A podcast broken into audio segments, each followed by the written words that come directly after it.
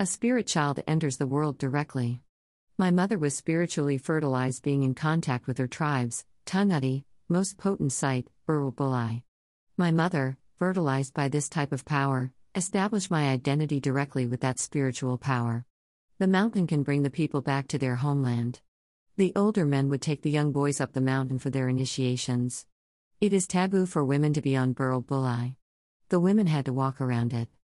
One day when the old men take young boys up the mountain for their training, a young boy wanted to go. But the old men say, "You are too young to be a Dilga." The little boy was naughty, followed, hiding behind the bushes. That night the little boy saw old man kill a goanna. The old man shared the goanna to eat.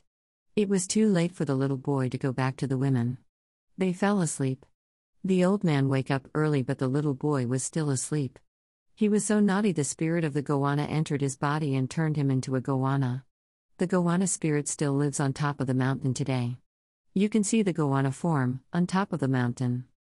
I also have a connection with the goanna spirit, in my father's dialect called Dirrawong, in my father's ancestral lands. Goanna headland at Evans Head N S W. The Dirrawong is alive in a cave.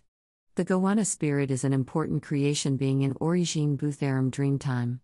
An aerial view of the tip of the headland. The way of the goanna can be seen. The Dirrawong, goanna spirit, an unseen spiritual creature that protects, guards and helps its people with values, wooden articles, wooden sacred objects and the beliefs, values, rule and practices concerning the people's relationships with the land.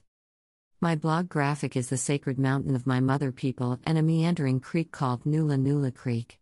My birth water. The creek also has the power to draw people back to the area. My grandfather told me as a child the water is magic.